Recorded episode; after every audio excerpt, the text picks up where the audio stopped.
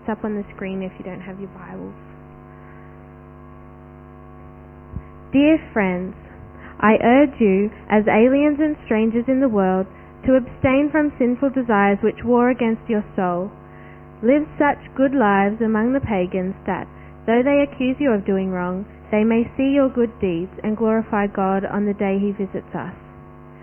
Submit yourselves for the Lord's sake to every authority instituted among men, whether to the king as the supreme authority or to governors who are sent by him to punish those who do wrong and to commend those who do right. For it is God's will that by doing good you should silence the ignorant talk of foolish men.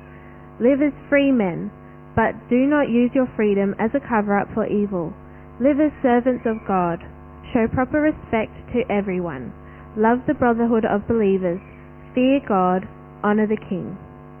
Slaves, submit yourselves to your masters with all respect, not only to those who are good and considerate, but also to those who are harsh. For it is commendable if a man bears up under the pain of unjust suffering because he is conscious of God. But how is it to your credit if you receive a beating for doing wrong and endure it? But if you suffer for doing good and you endure it, this is commendable before God. To this you were called, because Christ suffered for you, leaving you an example that you should follow in His steps.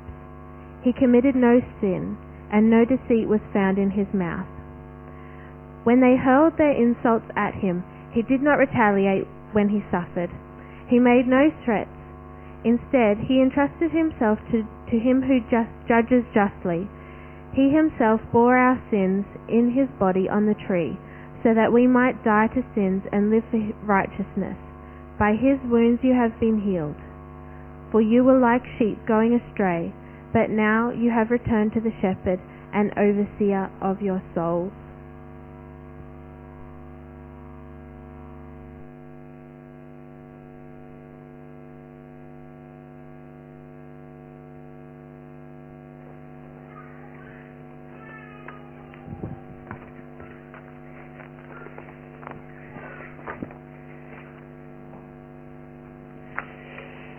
It's really good to be back. I had a great holiday, but it's really great to be back, and look forward to sharing this passage of Scripture with you. But let's pray just before we have a look at it.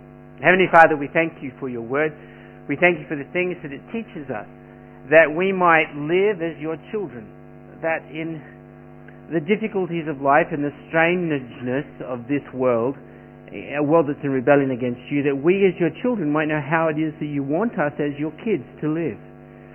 So Father, I pray that as we look at this passage of Scripture, that You might encourage us through it, challenge us with it, and that we might take it into our hearts, that Your Spirit might open it to us, that we might better reflect what it means to be a child of God in this world. Father, I pray these things in the precious and wonderful name of our Saviour Christ. Amen.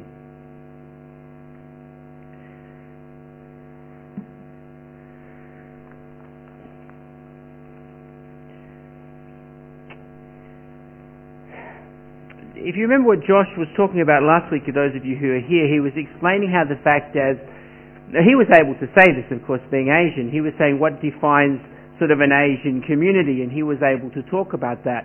I can almost talk about it because I'm the only non-Asian in my family. But he talked about things like a place where there's food and a place where there's food and somewhere where there's a lot of food. And he talked about a whole range of issues because he was basically trying to say, what is a place look like where there are Christians?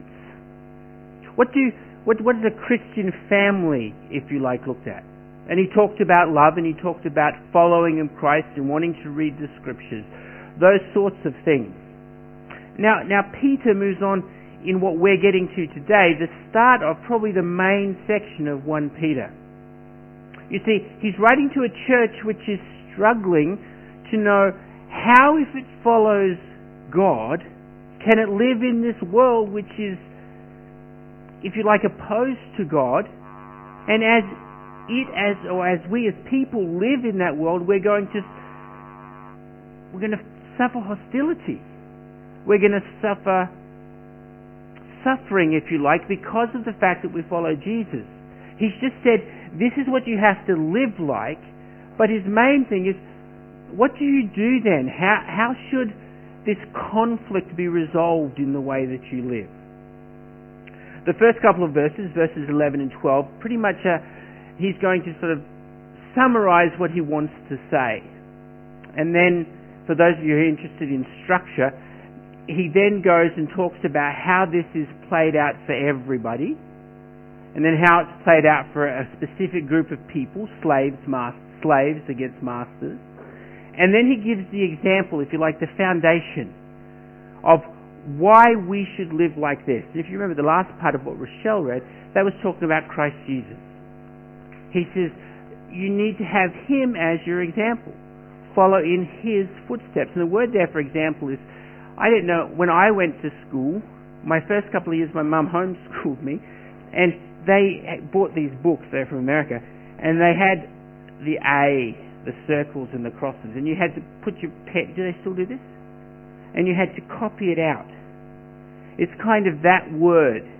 He was the example of how we should live, and it says we follow in his footsteps. That's the middle part.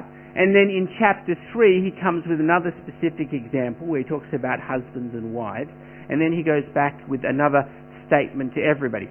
But we're only going to look at those first three. His comment to everybody, his comments about slaves, and then this example that we have in Christ Jesus. But in all of them, it's supposed to be this encouragement. How do we, as people who have been built into a holy household, a royal priesthood, a people who belong to God, how we should live in this world? So just very quickly, let's look at his summary statement in verse 11 and 12. Now, I'm going to pull it apart a little bit, but there are four ways that he describes the people here. Firstly, he calls them beloved. We've got the words up here, dear friends. But the word is beloved, those people who are loved. If you like, it's this idea of people who are not only loved by him, but more importantly, loved by God. He wants them to understand that all of the comments that he's going to make, he's talking to them in this relationship of care. And even though he's going to say to them, take the suffering and don't answer back, he's doing that from that position of love. Secondly, he calls them foreigners and exiles. He wants them to recognize that when somebody steps out of the control of living in this world, living for themselves, or living according to the pattern of life that everyone else around them lives, and they step into being in Christ Jesus. They say, we now are going to follow Christ as Lord, that they have put themselves in opposition to something. They've now become strangers in the world. They've become aliens, different. I've just been in Canada, and you could tell almost immediately, even when we went to church, that we were different from everybody else, because they were all wearing big, huge jackets and everything, and we kind of rocked up in clothes and just walked from the car really, really quickly, and we looked different. And then the conversation was different. Talking with this gentleman after church, we said, "How's it here?" He says, "Yeah, it's good." And we started talking about life. He said, "Well," he said, "the only problem here is mosquitoes." He said, "Well, you got moose, you got mosquitoes." And I'm thinking, what on earth does that mean? If you got moose, you got mosquitoes. He's basically saying, if you want to kill moose so you can shoot them and hunt them and eat them, then you have to have mosquitoes. So you should understand it's okay to have mosquitoes. It meant nothing to me. I was an alien. I was a foreigner. It didn't make much sense. I know when we were in Ethiopia, every single time we would go into Addis Ababa airport, there were lines. We haven't even been in Australia. There was the Ethiopian line for those who are citizens of Ethiopia. There was the East Africa line, and you could go in there if you were from East Africa. And then there was the alien line. That's what it was called, aliens. And I would go get in the alien line. I didn't mind. My kids would go and stand in over here. They wanted to be East African or Ethiopian, and we'd say, you have to be over here. They say, we live here. We live in Ethiopia. We've lived here most of our lives. And we would say, it doesn't make any difference. You're still aliens, even if you've lived here your whole life, because you're a citizen of Australia. And what Peter points out to the people here is that once they've put themselves into a position of a follower of Christ Jesus, they have now placed themselves as aliens and strangers. But then the other way that he explains them, he says, but you live among the Gentiles, or you live among the pagans. He wants them to recognize that even though they are aliens, they're separated, they have not only a responsibility that they can't ignore, but just from the very fact of life, they live among other people. They're not to separate themselves from that other group. In fact, their mentality, their understanding is to be that I live among others. And we read this all throughout the Scriptures, that we as Christians are to understand we don't live separate from the world and try and do our thing away from them. But our responsibility in Christ Jesus as aliens, separate people, is to live among them with a purpose. And then the fourth thing he says, which kind of qualifies a lot of what comes afterwards, he says, though they accuse you of doing wrong. This is a statement, if you like, of what is their position. He is making a comment here that those people who live as Christians, who live as God wants them to live, amongst other people will be accused of being different. The word here for wrong is that word evil. It doesn't just have the sense of wrongness as in not good, but as you don't belong. There's a set of rules and you're playing the wrong ones. I don't know if you've ever been, I used to play, when I was a little kid, I grew up here and you watch Aussie rules and all that sort of stuff. And then being in Ethiopia, we always played the American version. What's that called, Darryl? Gridiron, right? And then you get used to playing gridiron. And when we finished playing that, I came back here and went to a place where they played rugby league. And I remember the first time I tried to play rugby league and I picked the ball up and I threw it. And everyone just looked at me as if there was something seriously wrong with me. And I said, what's wrong? They said, don't you know the rules? I go, I'm playing according to the rules that I know. Now that's the kind of idea here of evil or wrong. I'm playing according to the rules that I understand. Or in fact, now because I am an alien and a stranger, I'm playing according to God's rules. The world will look at me and say, the way that you're behaving is wrong. It doesn't necessarily mean they're saying, it's bad, it's evil and wicked, and we want to throw you in jail and kill you. But they're saying, that's wrong. It doesn't gel, it doesn't mix, it doesn't match. Don't do it, for goodness sake. It's embarrassing, if nothing else. There is also this idea, though, because they want to do things that are displeasing to God, that they will in fact reject things that are good and call them bad. Right? But Peter wants us to understand that this is how we're supposed to live.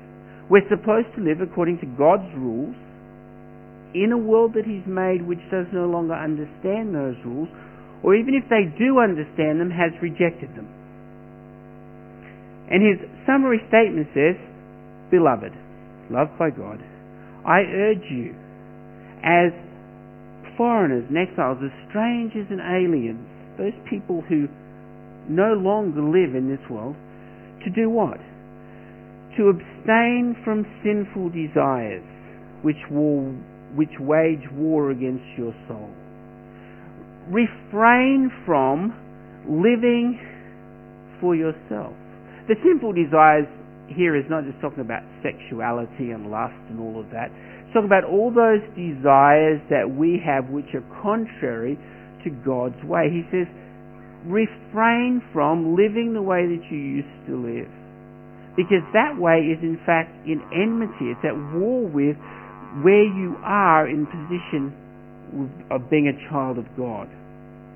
And then he says this: live such good lives among the Gentiles, among the pagans, that though they accuse you of doing wrong, they may see your good deeds and glorify God on the day he visits us. And this is his statement that comes all the way through here. We, as Christian people, who have separated ourselves in one sense from following the desires of this world, living for ourselves, living according to the pattern of this world, but instead are going to live according to God's pattern, our responsibility is to live good lives in the midst of everyone else. I find it fascinating. He doesn't say you have to think good theological thoughts, although we should do that. He doesn't say you must maintain very high standards morally in all of these areas and make sure everybody understands that. He doesn't say any of that, all of which is fine. He says live such good lives amongst them. Live lives that are kind, gracious, loving, helpful, thinking of the other person, pure. Live lives like that, that even though they hold it against you because it is different from the rules that they normally run with, when the time comes, when God returns, they will praise him because of the way that you've lived. He says this is what you're called upon to do. When you live in a world which is against you, and the way that it wants you to run, the way that it wants you to act, the way that it wants you to talk, the way that it wants you to have relationships, is opposite to God, live godly lives. Live loving lives, live kind lives, live gracious lives, so that even though they don't like it, and even though they may even abuse you because of it, their response will be praising God. There's a bit of querying in a lot of the different writings as to what it means they may see your good deeds and glorify God on the day he visits us. And people say it's one of two things mainly. Either they'll say the way that you live and they'll say, I want to live like that. In other words, your godly living before them will be so attractive that they'll want to come and be a follower of God as well. And when he returns, they will then praise God. Or when he comes back, even if they haven't followed him, they can only praise him for the way that you've behaved. The way that you've behaved has not caused them to pull him down. Now, I think about it in this way. I know that there are lots of people that I talk to who aren't Christians, and as soon as I talk about God, they say, no, I want nothing to do with your God. Because I remember 10 years ago when I met this Christian, they did this. Or I went to that school and this person did this and they were a Christian. And the way that they were treated by someone who said they were a follower of God pulls God down in their estimation. Either of these ways of looking at it, I think, is fair. What Peter's basically then saying is that for us, if we're followers of Christ, our lives are not to be good to the standard of this world, but good to the standard of the Scriptures, so that people will both be attracted to it, and even if they're not attracted to it, they can't call into question God because of our behaviour. I think of the legal stuff that's going on at the moment as they look at Christian institutions and the way that Christians behave, and I think, why have Christians behaved in such a way that God's name is pulled down? We should do better than that. But the truth is often we don't. What Paul wants to encourage the church to do, and he's doing it in this passage, is to make sure that none of us, none of the people he's writing to, live in such a way that other people can look at us, the way we treat them, the way that we behave in front of them, the way that we use our freedom now in Christ to reject Christianity and to reject God. But rather our behavior is good, gracious, kind and loving. And they praise God because of it, even if they reject Him. So then he goes on, very quickly, from 11 to 17, with a statement which is for everybody. And all of verses 13 to 16 in the Greek is a single sentence. There's actually one, if you like, thought with a number of explanatory phrases that are combined. In English it goes like this. The way that it's translated often says this: submit yourselves for the Lord's sake to every human authority, whether to the emperor as supreme authority, or to governors who are sent by him to punish those who do wrong and to commend those who do right. For it is God's will that by doing good you should silence the ignorant talk of foolish people. Live as free people. Do not use your freedom as a cover-up for evil. Live as God's slaves. I suggest to you that it probably is better translated as one long sentence, because there's this main idea, which, if you like, in the Greek is at the beginning and at the end of this sentence, and it kind of says this: submit yourselves for the Lord's sake to every human authority. Live as free people. Live as God's slaves. That's his point. What are we to do? We're to submit ourselves for the Lord's sake to every human authority, to live as free people, but to live as God's slaves. And the other comments in there are explanatory things to help us understand what it means. So let's look at that a little bit more. Firstly, to submit. Most people I talk to don't like the word submit, and I can understand that. We kind of think this is this idea of putting ourselves under this oppressive regime. The word in the Greek is kind of, it's a negative. You know how we have these negative words? There's something and you negate it. I don't know. Give me an English word. I'm not good at English. What? Immoral. Got to be moral? Immoral. Well, it's that kind of thing. And what it means is the opposite of withdrawing is to submit.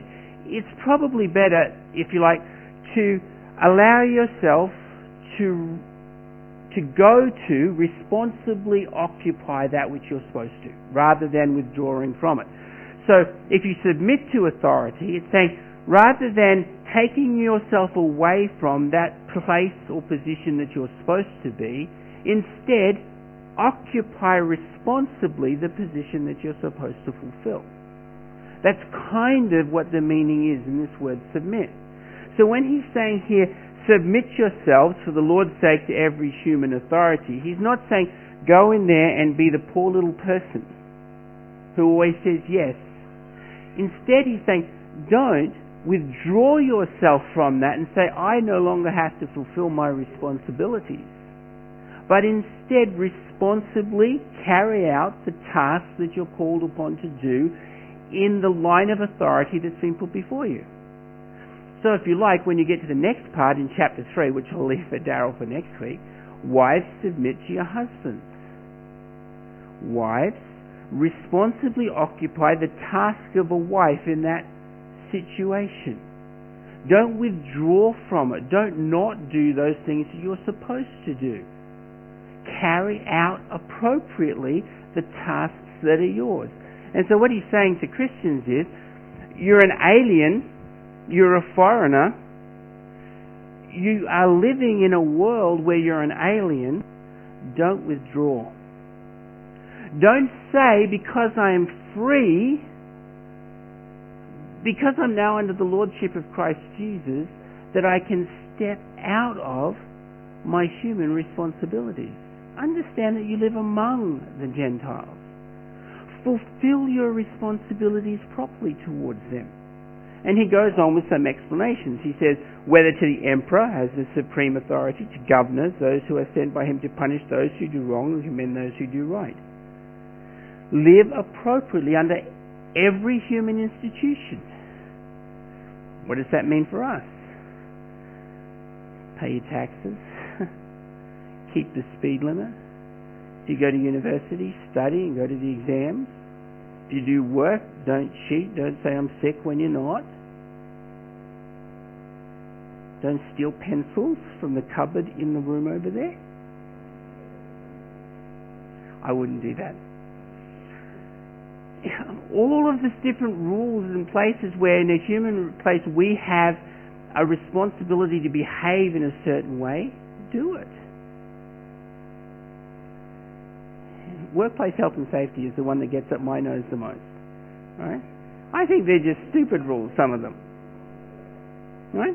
But they are the rules put in place in our human setting. So our responsibility as Christian people is to submit, to occupy responsibility as we're supposed to do it. What does that mean? It means I wear shoes when I'm walking around here because workplace health and safety says I'm supposed to. It means if I go on to a construction site, I put on one of those stupid hats. I wear steel boots when I go and do whatever. We have handrails next to things which you can't fall off anyway. These are the things that we do. It means you cross at the green man, not the red man. Why? Is it just to keep the law for goodness sake? And the answer is yes. To keep the law for goodness sake. So that no one can say of us who are followers of Jesus Christ that we are bad. But rather the way in which we live is so good in their sight that they praise God on the day that He returns. In our freedom, for you live as free people. Just a quick aside for those who are interested, in the Roman world, if you weren't a slave, you were free, or if you weren't free, you were a slave. And most of the people were slaves. What did it mean to be a slave?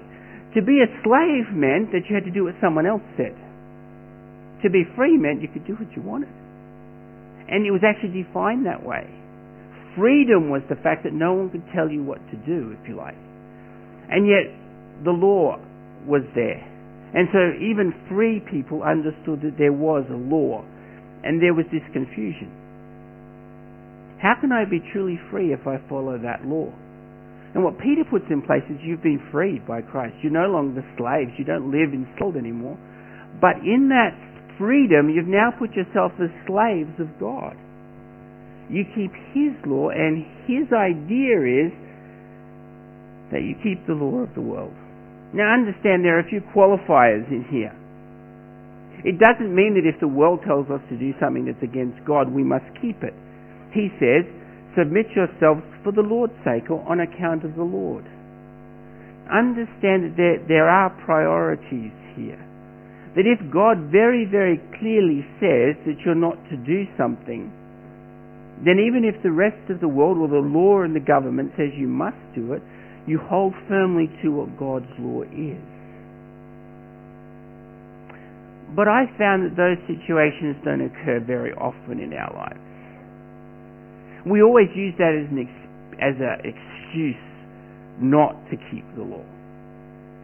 But I'm getting older, not 50 yet, but close.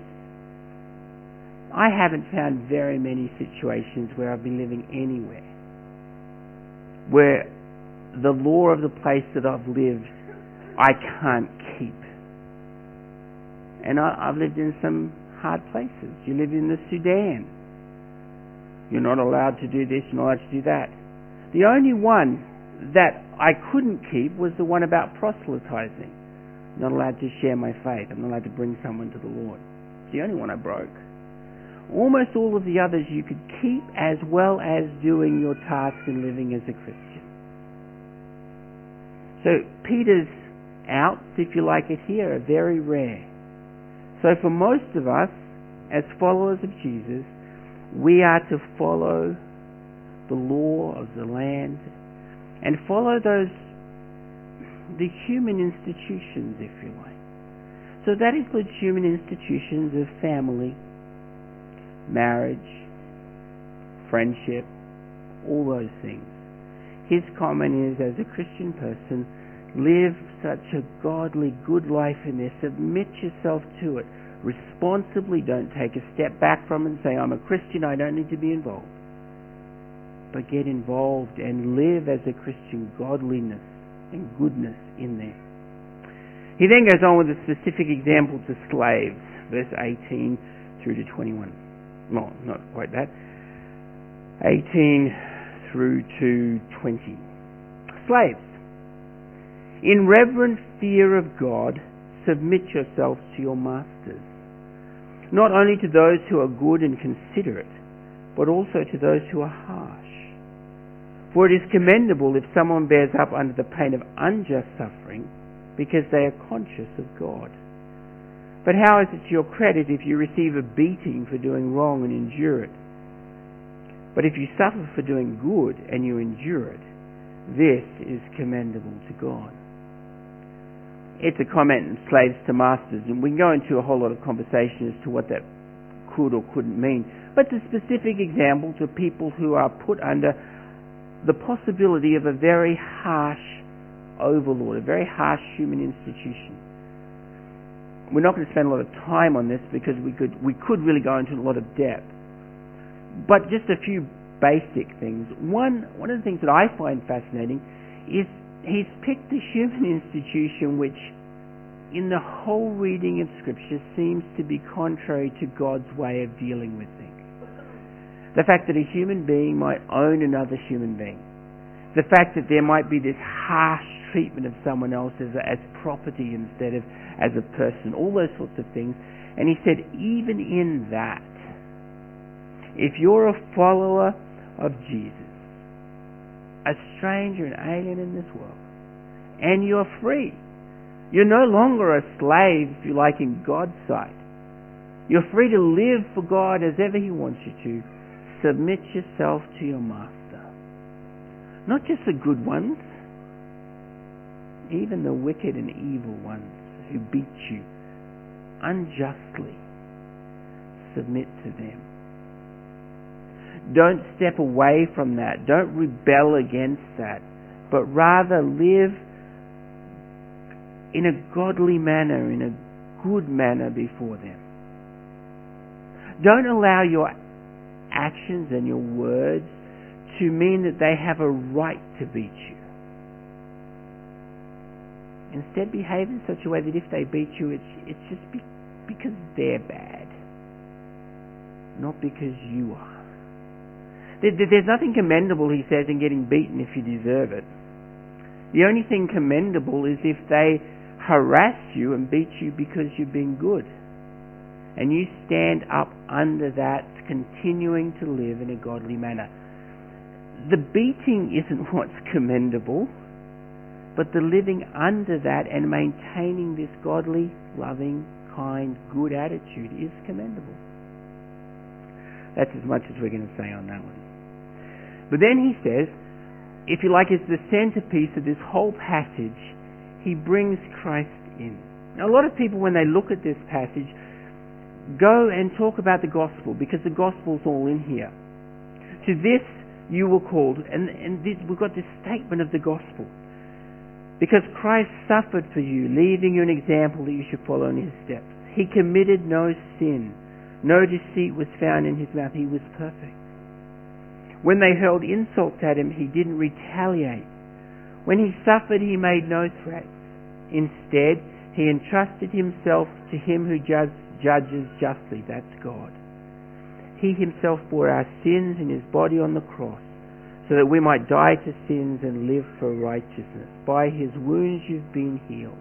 A wonderful statement of our belief. But I don't believe Peter has put it in here so that we will reflect upon the gospel again.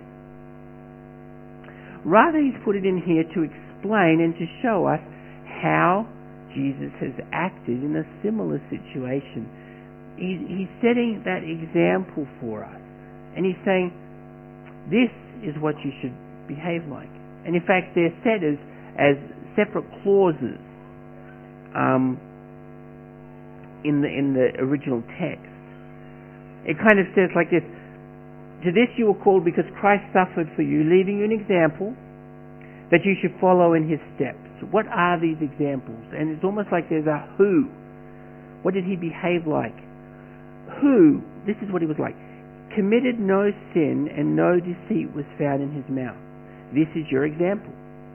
You are to be someone who commits no sin and no deceit is found in your mouth. This is your example. This is the footsteps you're supposed to follow. We as Christian people are supposed to go through life in such a way to copy Jesus here. We're not to be liars. No deceit. I hate coming through the airports. I've probably told you various times I've come through the airports, and as you get to that, you've got to fill in that card declaring stuff. Every time I get there, I know that what I'm going to declare will put me in the long line. But that when I get there, they're going to tell me, don't worry about it. Does that make sense? So I have my skis. I've been in a wilderness area. Have you been in a wilderness area? Yes. But I know when I get there, they're going to say, just skiing? I go, yeah. And they'll say, don't worry about it. So I kind of think if I don't kick it, then I'm just saving time, right? Or do you have food? The answer is yes, but it's packaged, it's cooked, and I know you're going to tell me that. So why do I say I don't have food? And there's always this dilemma. Maybe I just tell that little white porky because it doesn't really matter anything. But then the answer is no. No deceit is found in man. He said, well, that's a kind of a trivial, silly example. But what Peter's getting at here is that should be our everyday life. Our everyday life should never be this thought that we have an opportunity to deceive. Instead, we should always just be honest. Doesn't mean we say everything, but we should not seek to deceive people. Why? Not because it's good, although it is good, but because Jesus was like that and he's our example. He was sinless, and no deceit was found in his mouth. What's the next one? Who? Verse 23. When they hurled their insults at him, he didn't retaliate. When he suffered, he made no threats. Instead, he entrusted himself to God. When people come and harass us, and we want to rebel against that because of its injustice, and there is injustice out there, and there's a righteous retaliation that you feel like you have a right to deserve, he says, don't do it. Act towards them with goodness. Act towards them with kindness. Don't retaliate. Don't behave like they do. Retaliate. I find this hardest on the roads. You know when that idiot was in front of you? And, you know, let me just explain this. I've just been driving in Canada. The speed limit is 100. So I drive at 100. And they'll come whipping up behind you and want to get past. And you say, it's 100. And I can kind of cope with that. But then they whip in front of you and slow down to 90. And you just want to put the front of your car into the back of their car. Does anyone else feel like that? Or the people who weave in and out? My natural reaction is, you deserve whatever you get, brother. Don't retaliate. Our natural reactions, these are the fleshly desires, and this is where he's saying we need to put them aside. We're supposed to understand that they war against us. Reject them, resist them. And we all have different areas where this is our problem. Right? But he says, no, Jesus didn't do that. And in this sense, he didn't retaliate. He took it. He allowed the judgment of how he was treated and how they acted to be left in God's hands. He says, so what you need to do is be like Christ. Verse 24, who? He himself bore our sins in his body on the cross so that we might die to sins and live for righteousness. We can't bear someone else's sins on the cross. But the idea here is, what did he do? That he bore our sins so that we're dead to sins and we can live for righteousness. This is our example. This is our model. This is what we follow. If you like, this is the foundation of why we can live like we do. We're dead to sin. We're alive to righteousness. And for many people that sounds like pie in the sky. And people say, well, you know, Christianity is a matter of living good lives. Well, in one sense they're right. You don't become a Christian by living a good life. You become a Christian because Jesus bore his sin, our sin, in his body on the tree. He did that so that we might live a good life. so that we might live to righteousness. When we don't live to righteousness, we're not taking what Christ has done and applying it to our lives. When we continue to be the same as everyone else around us, we're looking at the example of Christ Jesus and saying, sorry, but no thanks. And Peter says, that's not how Christians live. Well, it often is how Christians live, but not how they should. And lastly, verse 24, by whose wounds you have been healed. For you were like sheep going astray, but now you've returned to the shepherd and overseer of your souls. He's saying, understand, you were there where you couldn't help. You were confused. In the words of Mark, you're harassed and helpless like sheep without a shepherd. But now you have a shepherd. Because of what Christ has done, you now have someone who cares for you and who loves you and who can actually help you to live in this sort of way. The whole message of today is really fairly straightforward. Guys, if you're a follower of Christ Jesus, live a good life. No matter what comes. No matter what the world around is doing. Be an honest, caring, thoughtful, good citizen. Be an honest, thoughtful, caring, good husband or wife. Be an honest, caring, kind, good child. Be an honest, caring, good, diligent student.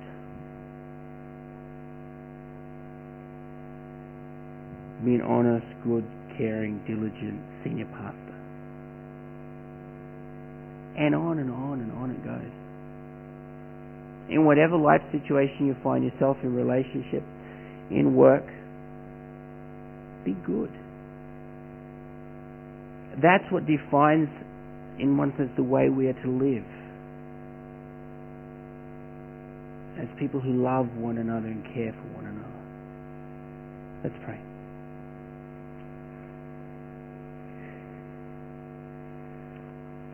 Heavenly Father, I pray that we as your people, chosen by you, loved by you, cared for by you, who are separate from the world because we no longer follow the way of this world, but instead we follow you, that we will live in such a way in the presence of the rest of the world that we might in no way bring your name into disrepute.